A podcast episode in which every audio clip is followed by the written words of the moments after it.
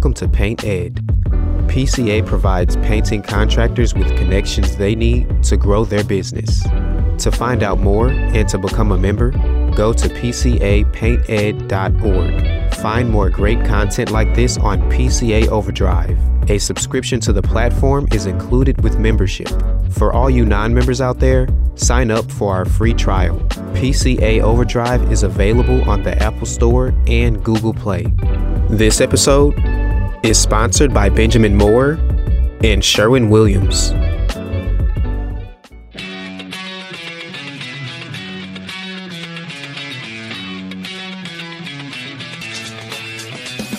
Welcome to the Painter Marketing Mastermind Podcast, the show created to help painting company owners build a thriving painting business that does well over 1 million in annual revenue. I'm your host, Brandon Pierpont, founder of Painter Marketing Pros and creator of the popular PCA educational series Learn, Do, Grow Marketing for Painters. In each episode, I'll be sharing proven tips, strategies, and processes from leading experts in the industry on how they found success in their painting business. We will be interviewing owners of the most successful painting companies in North America and learning from their experiences. On this episode of the Painter Marketing Mastermind podcast, we host guest Ray Ronnie. Ray is the founder and owner of Paint Track Painting Services, a residential painting company based in Westchester County, New York, that currently does over $1.1 million in annual revenue. Ray has made big improvements to his company in recent years that have resulted in a much more efficient business model, and he shares how other painting company owners can improve their own profitability. He discusses some major shifts happening in the painting industry today and why entrepreneurial business owners should be excited about them. Ray also discusses why he charges for his estimates and how that has been instrumental in his company's success. If you want to learn more about the topics we discussed in this podcast and how you can use them to grow your painting business, visit paintermarketingpros.com forward slash podcast for free training, as well as the ability to schedule a personalized strategy session for your painting company. Again, that URL is paintermarketingpros.com forward slash podcast. Ray, thank you for coming on the Painter Marketing Mastermind podcast. Thanks for having me, Brandon. Absolutely. So, talk to us a little bit about Paint Track Painting Services. So, um, I started Paint Track Painting Services in 2004 after uh, I had worked in a um, IT field for a few years out of college. And um, after September 11, like January 2002, I had lost my job and I was trying to land another uh, programming job, which uh, it was very hard to get that time. So I started uh, calling some of my old customers that I had worked for during the college years, and one thing led to another, and I got really busy in that summer and hired a couple of helpers. And I was working in the field, and we started with some major new constructions at the time like I'm talking about 10, 12,000 square foot uh, new mm. constructions. And that's how I started my painting business basically. Wow. So are, are you guys, what kind of work do you do now? Are you residential, commercial, new construction, repaint? What do you guys focus on? We are focusing pretty much like 99% residential repaint. I mean, we do very little uh, commercial and, uh, and uh, new constructions. Awesome what's your employee model? You guys uh, subcontract or W two? So it's W two. It's been all um, W two up until last year. For the first time last year, we started working with two small uh, subcontractors, and we're kind of like um, going after that a little bit this year. Going after it a little more than last year, and we're hoping to do some more subcontracting. Excellent. And what is your projected revenue, if you don't mind sharing, this year, 2022? About 1.1. 1.1. Nice.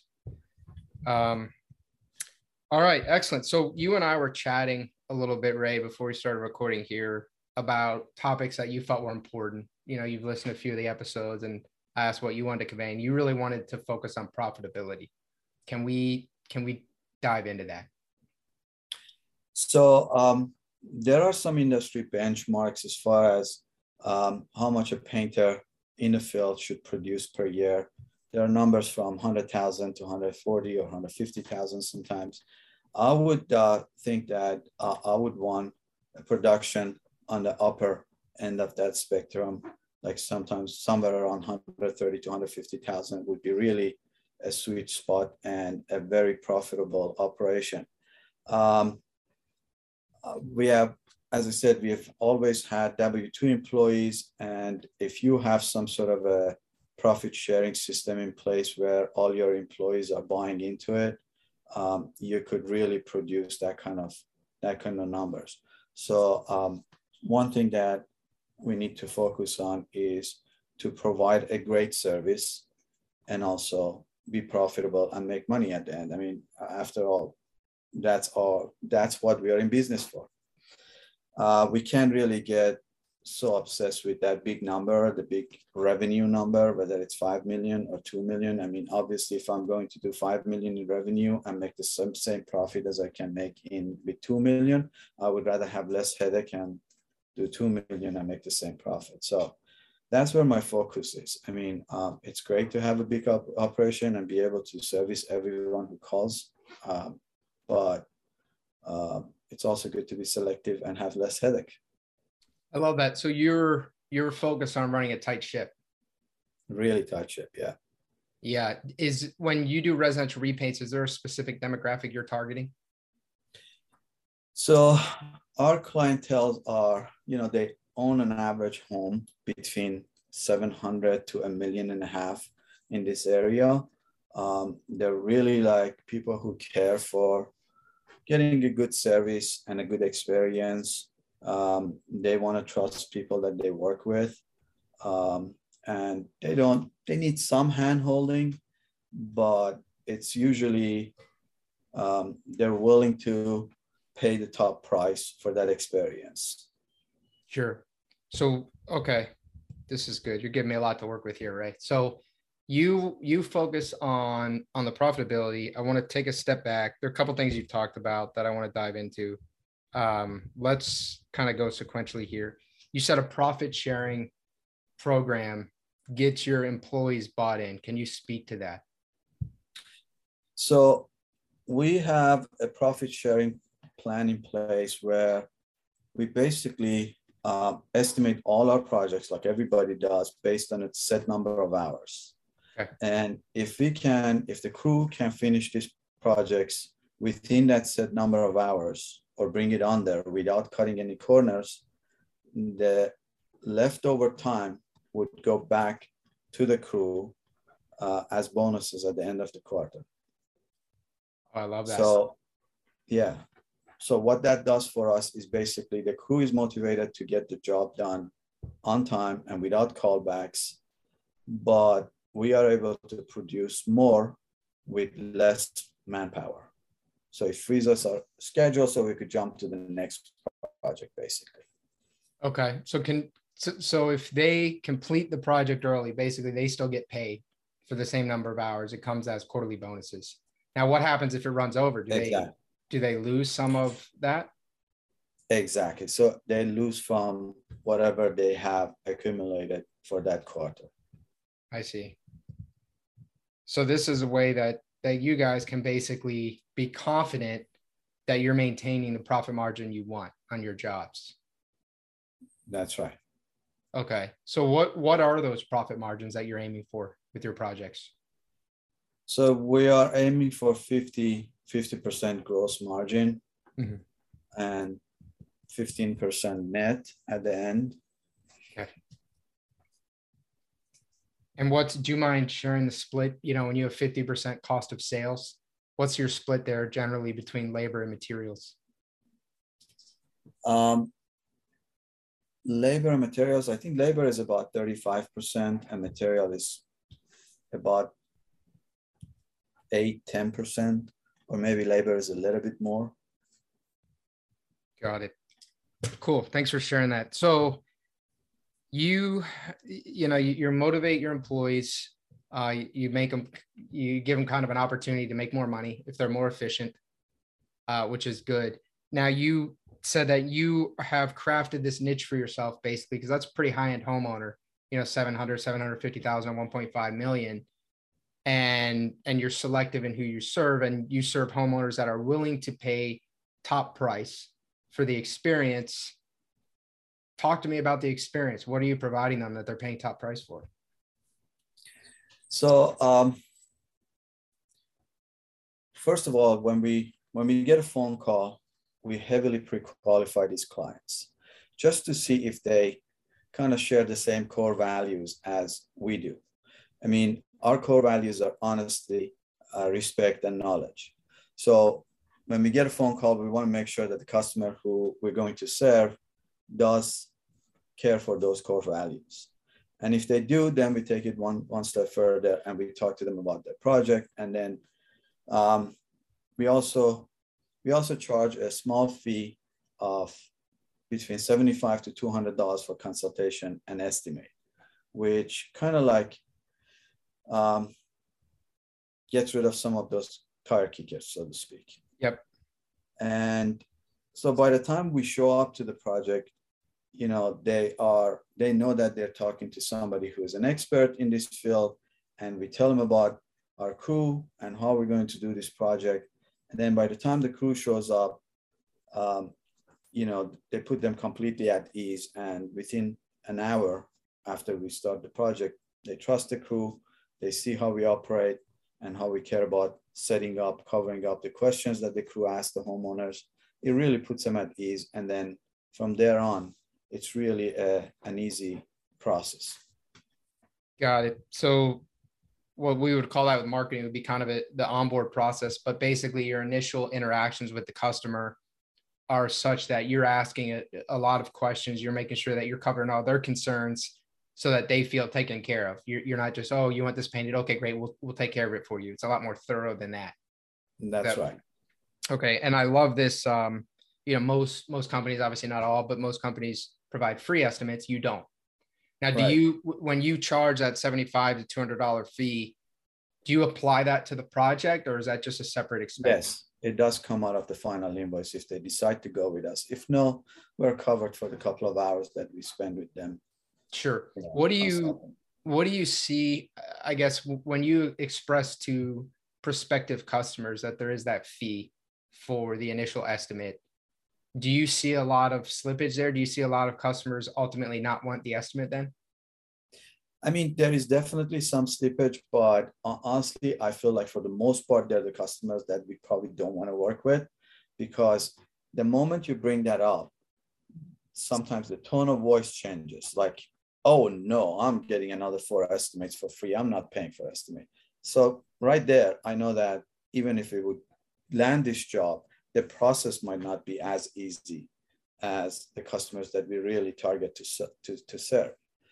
Uh, whereas if they're willing to pay, they're like, oh, sure, sounds good. I mean, and, and the key is to tell them that right away in one short and sweet sentence that there is a $120 consultation and estimate fee that comes out of the final invoice and just wait for them to respond.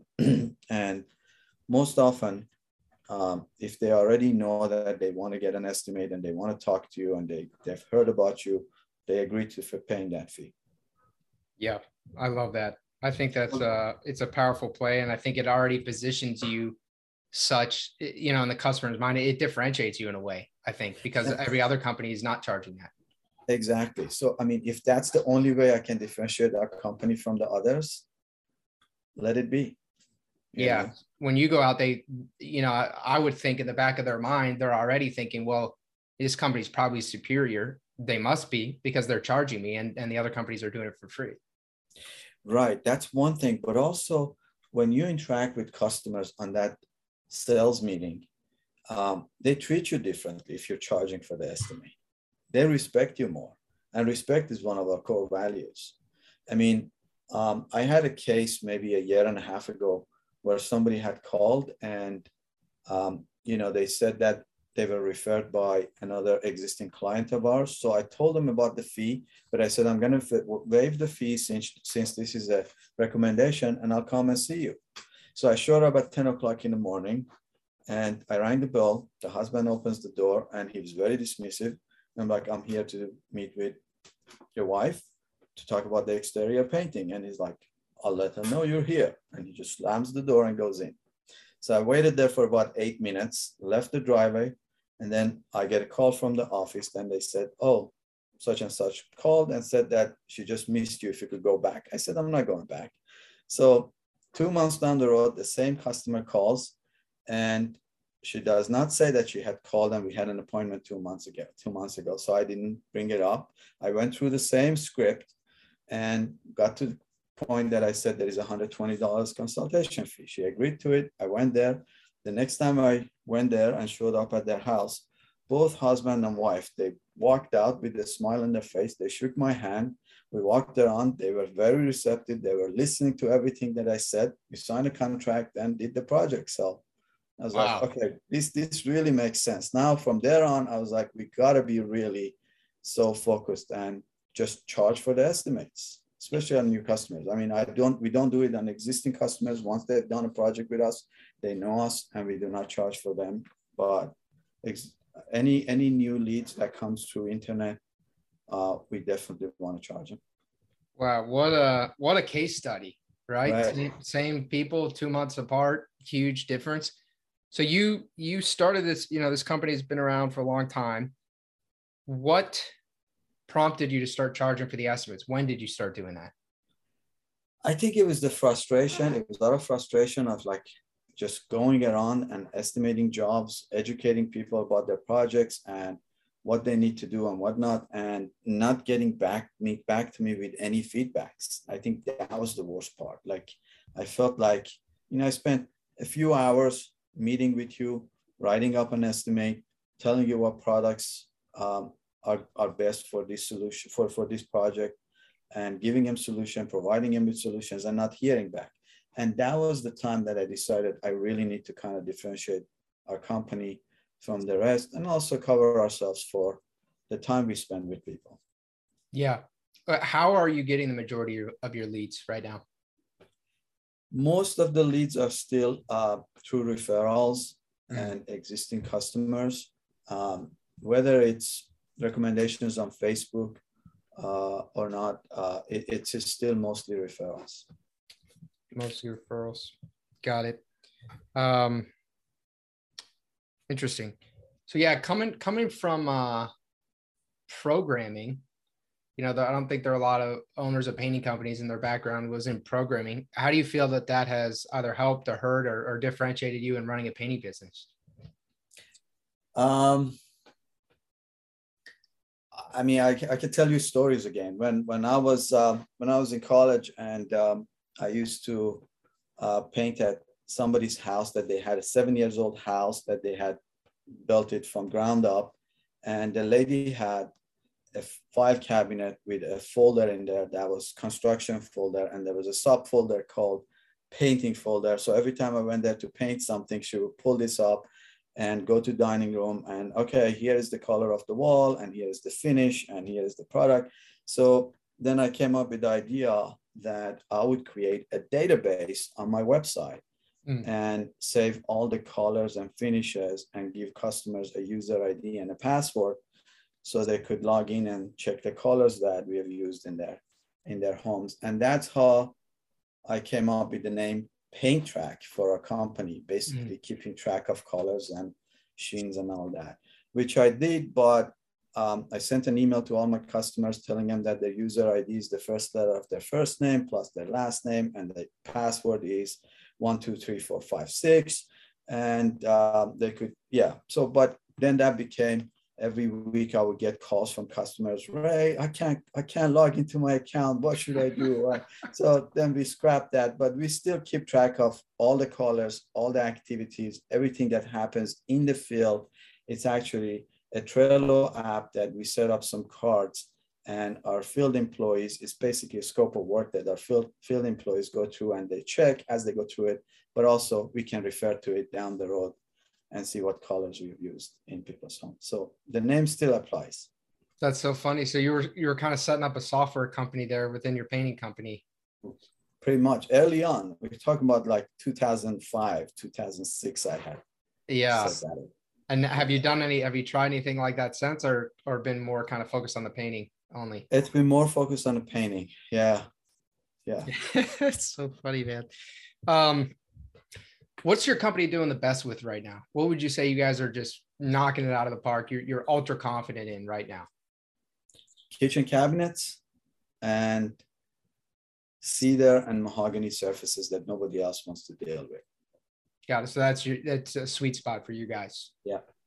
Now, is there anything whether whether it's uh, fulfillment or whether it's something internal or marketing? Is there anything that you guys are are struggling with, or or anything you guys are working to overcome?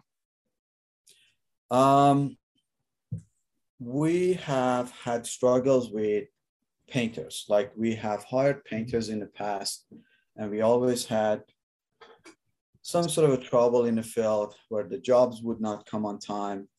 And we changed our employee model from last year or year and a half ago after Nick Slavik uh, came to our area and he had a workshop about hiring help hiring and training apprentices.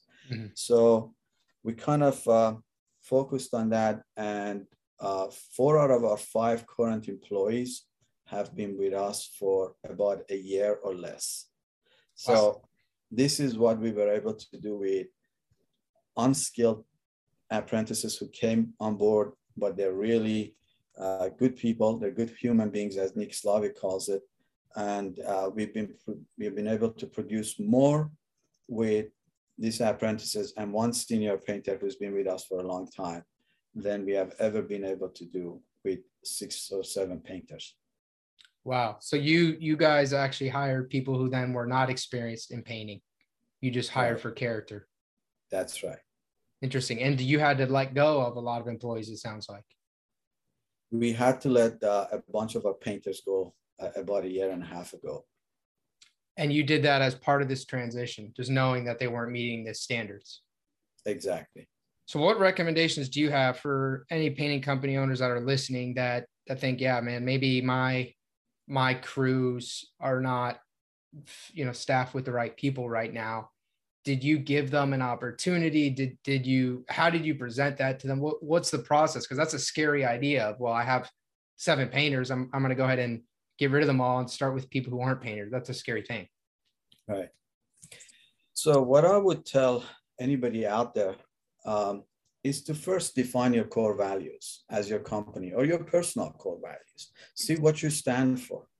And if anybody fits into that core values and into that culture, you want to keep them around. If they don't, then you need to kind of revisit this whole idea and look for people who fit into that culture. Um, and from there on, things are just going to work. I mean, it's amazing to see that people who barely could hold a brush within a month and a half, what they were able to do because they wanted to. Whereas we had painters who had the skills, but if they want, if they didn't want to do it, there's no way you could make them do it. Sure. Where did you find the your current painters? Was it Indeed or Facebook, or how did you go about that? So we had in the past we had put ads in Craigslist and Indeed, but uh, we were always looking for painters. But this uh, from a year ago or year and a half ago that we started this transition, we posted um, on Indeed and we looked for people who were looking to start a new career. So we got somebody who worked in a grocery store, somebody who worked at a restaurant, someone who drove Uber, and and they've been our best hires. Excellent. So I see you have a, a Breakthrough Academy shirt on there. Yeah, I wore my Breakthrough Academy. They, what, they, what's going on? You, are you a member of BCA? Uh, I am a member of PCA. I'm a member of Breakthrough Academy for the past two, three years. And uh, one of the main focuses of Breakthrough Academy is also profitability. I mean, you have your financial goals that you set in the beginning of the year, and you want to kind of like work your way backwards and say, okay, this is my goal for the year, uh, a million one, and I want to see how much field hours I need to produce in order to make that happen, and how many employees I need, and um, when I need to start hiring, and and so on and so forth. Sure. So what would you say at this point, you know, you you being focused on running such a tight ship, what is your job role? What do you do on a day-to-day basis? So I have a full-time estimator, uh, Sarah, who's been with us for about two years. And I should give her credit for some of these changes because she came with the college pro background and she was able to hire some new college students in the summer and do some painting works. And she's the one who uh, kind of brought it to my attention and uh, made me think about hiring people who uh, have no skill but they have the right character. And uh, so she does the she does majority of the estimating. Last year it was 70% I did estimating and she did about 30%. This year we have switched roles. She's going to be doing 70% of the estimating. So I have about 30% of the estimates. I have been also in and out of the field half a days or one day, full days here and there, training these new employees. Um, I also build relationship with customers and uh, yeah, that's my role and I am in the office working on systems, BTA systems that we have yeah. lacked for many years. Kind of, kind of the the working on rather than in the business, I guess, when you're doing that kind of stuff. Exactly. Yeah, I asked because that's one of the you know that's one of the struggles that painting company owners have as they're trying to grow. It's so difficult to know what you should be doing sometimes. You know, the temptation if you have a painting background, temptation is to hop in there and start painting you know, get things done, go back, handle the touch ups yourself, whatever it is. Or if you're full time estimator or sales, you know, just keep doing that. But at some point, depending on what your goals are, you kind of have to to learn to step back from from almost all these roles, right? And really build the processes, right? Do I mean, you have any? Oh, go ahead. I hadn't painted in the field for about 10 years, but nice. honestly, it doesn't it doesn't hurt if you know how to swing a brush, and it doesn't hurt to be able to step in from time to time if you have to um, train some new people. But as long as you know that that is not your role and it's just temporary, you're going in to train some new people, and hopefully you're gonna train some um, trainers so they can take over sure. that role and train the next, you know, new people that you're gonna bring in. Sure. Let's say you know obviously joining breakthrough academy is a is a great idea for a lot of people. Um, you know they have a really great system there. But if let's say that that uh, a painting company owner is maybe not in a position to do that or doesn't want to do it at this time and feels like they're wearing too many hats what do you wh- where do they start? How do they how do they kind of start delegating? I would say if they could just uh, come up with a list of day-to-day activities okay. and figure out how much time they spend with each one of those tasks. And then work off of that list and list and figure out what they can delegate from that list.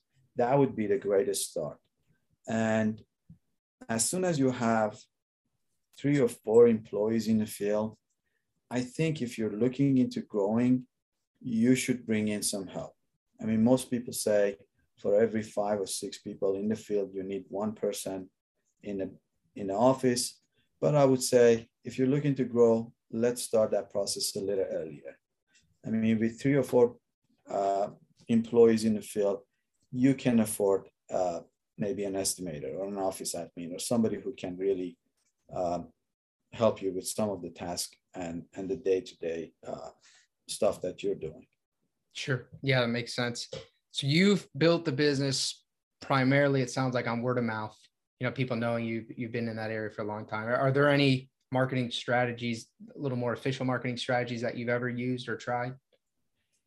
I mean, we tried some Google AdWords around 2008, 2009, when things were really um, easy and there wasn't a whole lot of people utilizing those services. They were cheap. By a real prime prime keywords for like 60 cents to 75 oh, yeah. cents.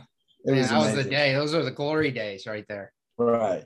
So we did we did uh, get a bunch of clients that time that they have become a lifetime clients and you know uh, that that was the good start. But then um, we get a lot of uh, calls from people who look on Facebook groups, Facebook mom groups, or mm. people who uh, we have about I don't know 100 reviews online, 100 Google reviews, uh, which people who search on Google and they see our reviews, um, we get calls from there. But it's mostly organic. We're, we're really our marketing budget is very very limited.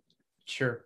So you you guys do you do anything? I mean, it sounds like you don't, but I'll ask. Some companies do. Do you guys do anything in these groups, let's say these mom groups or these other local groups, where you actually proactively will go in and market your services, or is it, these just these are past customers really recommending you guys? Yeah, I think you want your past customers to refer you. You don't want to get mm-hmm. into those group, groups and promote yourself. Right. Um, you could be in the mom group. You could be like, I'm not a mom, but I offer painting services. right. I mean, you could. Yeah, you could. There is there is a local group here that many painters are part of it.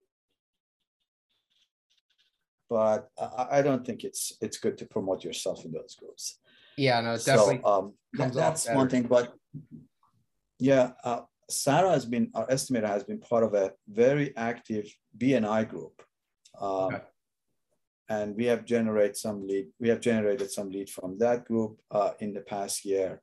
Um, other than that, we are involved with like local chamber of commerces. We go to their meetings and stuff, a few leads here and there from those.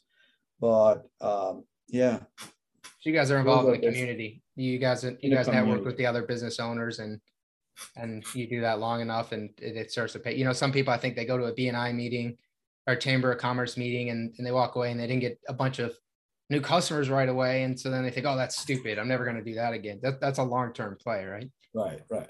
Yeah. Yeah. So what what you know as you've you've been around for business has been around for a long time what is what's a really big customer blunder you've made what what's just a bad situation that you've been in and how did you fix it a bad situation. Um,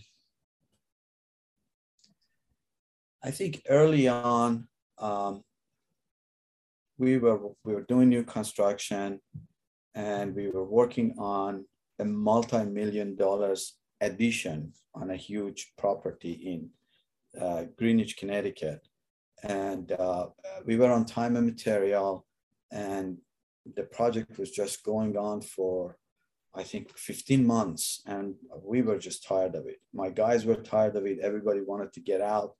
And, um, but the project manager who was running that project, he was on a monthly salary and also he was getting a percentage of every subcontractor's bills. He had no interest in finishing that job.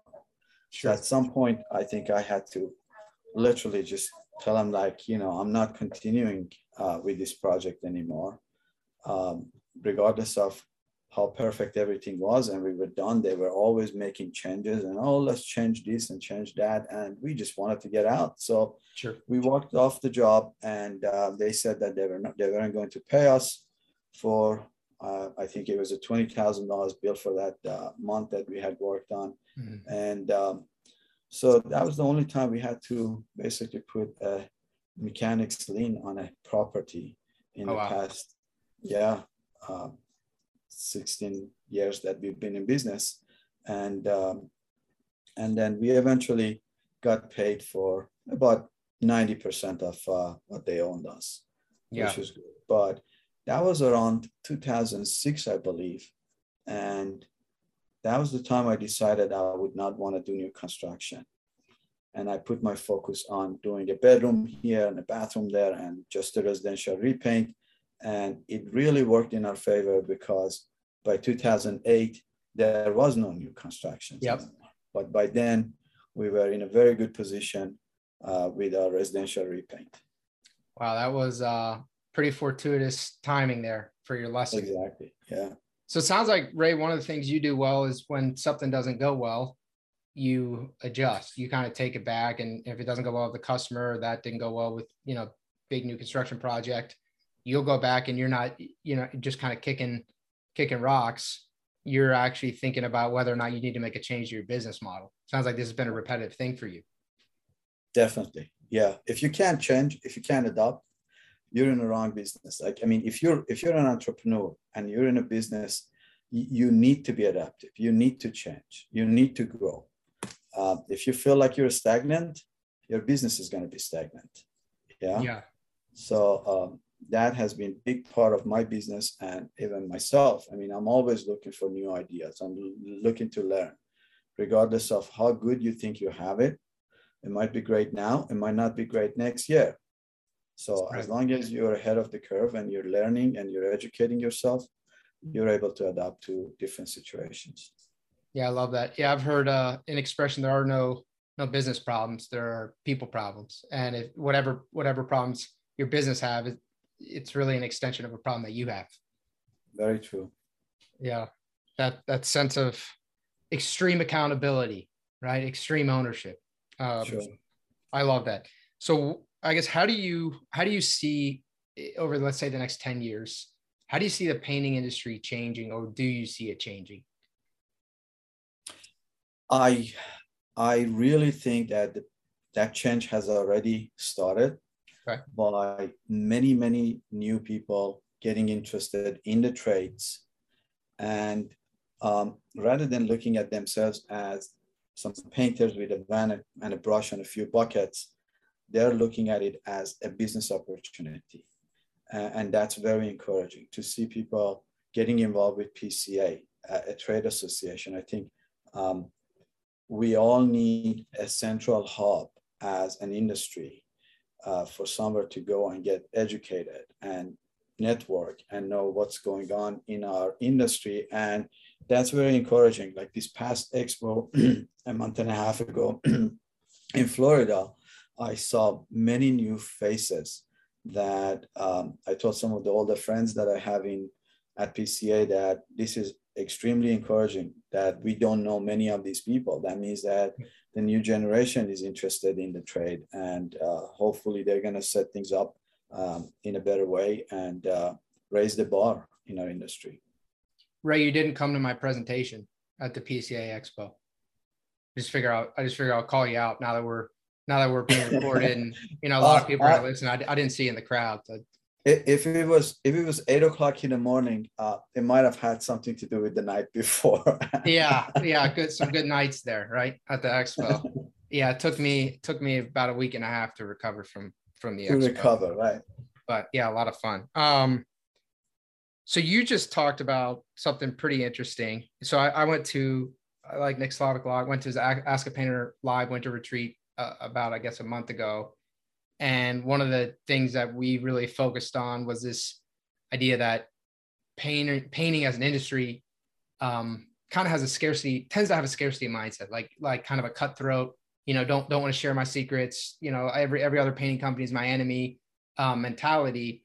And you just said that oh, you see all these people coming in, you know, kind of I guess young guns or whatever, sort of focused on on looking at it as a business opportunity, not a painter and and well they they're just going to paint houses. No, this is a great business opportunity, and you were excited about that. But of yet course. these are your competitors. So how, why are you excited about it? Um, as long as my competitors are educated enough and they are basically offering the same sort of service services and they have the same sort of standards and they kind of like um, um, run the same type of business, most probably, if you're bidding on the same job, our prices are not going to vary so much. Mm-hmm. So this is like setting a level playing field, which is going to help all of us in the industry. I mean, I am a big proponent of getting in touch with my local competitors and getting together, if we could, on uh, uh, once a month or once every other month and talk shop I mean, I have referred jobs to my competitors in the area and I have received referrals from my competitors. I mean, once you build that kind of trust with your comp- competitors, that means that's the greatest compliment any painting contractor can get to receive a referral from a from a fellow painting contractor. And yep. um, this is really great for us. There's nothing to be afraid of. Yeah, yeah, I love that. Yeah, one of the things uh, Jason, you know, Jason Parrish really talks a lot about how, how, much opportunity there is there, and this scarcity mindset doesn't really make sense. When you sit down and you run the numbers, there are enough houses, there are enough new construction, there's enough of everything for every successful painting company owner to really succeed. The the constraint is really with you. It's not because your competitors are taking all the business. That's for sure. Yeah. So you Very guys being being based north of New York City, do you have any advice or tactics or strategies you found effective in, in combating winter slow season? So one thing we do from right now, like early spring, okay. anytime we come across uh, an interior project or kitchen project that they've been thinking about painting for three years and they have procrastinated, we say what it is to wait another eight months before you do that. So we, you know, offer them a small discount, if like a 5% discount. Or if there is a whole project, uh, let's say a whole interior project that they want to paint, we offer them if they could wait for the basement to be done in December or in January of the following year. And um, we are able to land at least a dozen or so projects that way from spring till the end of fall for winter. And then if you get a few more calls here and there uh, in winter, um, you're not going to have a winter. I mean, this winter was crazy. We had 46 leads in January, which is just unheard wow. of. We didn't have yeah. to worry about it this year, but in general, that's what we do. Yeah, excellent. And do you do you take any kind of down payment to lock that in, or how do you handle that? I mean, again, for the most part, if they have paid a fee or if they're existing customers, no, we do not collect down payment. We're, yeah. You so they already know you and they've worked with you, or you, you have 120 other hard-earned dollars, and that's probably going to be enough. If yeah, if they haven't worked with us, yeah, as long as they paid that fee, even if they cancel, that that's fine. We still have something to fill that uh, gap in the in the winter. Sure, got it. Um, Ray, this this has been amazing. Do you have any other advice for other painting company owners listening? Any anything else that you'd like to say? One thing that I want to emphasize again is sit down and define your core values, your personal core values, and they're probably a ref, you know a reflection of what you want for your business. And once you have that uh, set of core values defined, you could make decisions based on that, whether it's hiring, whether it's firing, whether it's changes that you're making to your business or dealing with different customers. You could always refer to those set of core, core values and um, make sure, you know, uh, being assured that you are going to make the right decision when it comes to that. Love that. Yeah, there will always be unknowns that come up, right? No matter how much you prepare, if you have that that value system, you can kind of run it through that value system and, and, and be confident in whatever, whatever course of action you take. Very true. Yeah. Ray, thank you so much for your time, brother. This was a, an amazing episode, very enlightening. Um, definitely a different perspective that you brought to the table here. I think your programming background um, kind of help with that. But yeah, thank you for your time. Thank you, Brandon. Thank you for having me. Absolutely. If you want to learn more about the topics we discussed in this podcast and how you can use them to grow your painting business, visit paintermarketingpros.com forward slash podcast for free training, as well as the ability to schedule a personalized strategy session for your painting company. Again, that URL is paintermarketingpros.com forward slash podcast. Hey there, painting company owners. If you enjoyed today's episode, make sure you go ahead and hit that subscribe button. Give us your feedback. Let us know how we did. And also, if you're interested in taking your painting business to the next level, make sure you visit the Painter Marketing Pros website at paintermarketingpros.com to learn more about our services.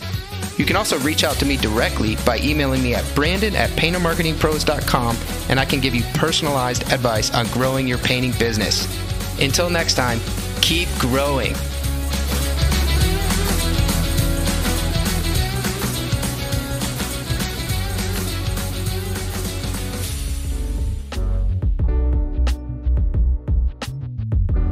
Paint Ed podcasts are produced by the Painting Contractors Association and is made possible by members and industry partners. To find out more about upcoming education opportunities or for more information about joining PCA, visit pcapainted.org.